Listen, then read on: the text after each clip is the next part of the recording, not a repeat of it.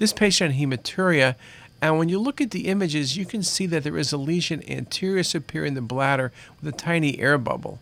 When you look carefully at this location, you always have to consider a urachal remnant. And urachal cancers can occur in urachal remnants. And what's interesting, this is a bit unusual in terms of pathology. Urachal tumors are typically adenocarcinomas, and you can see it very nicely in this case.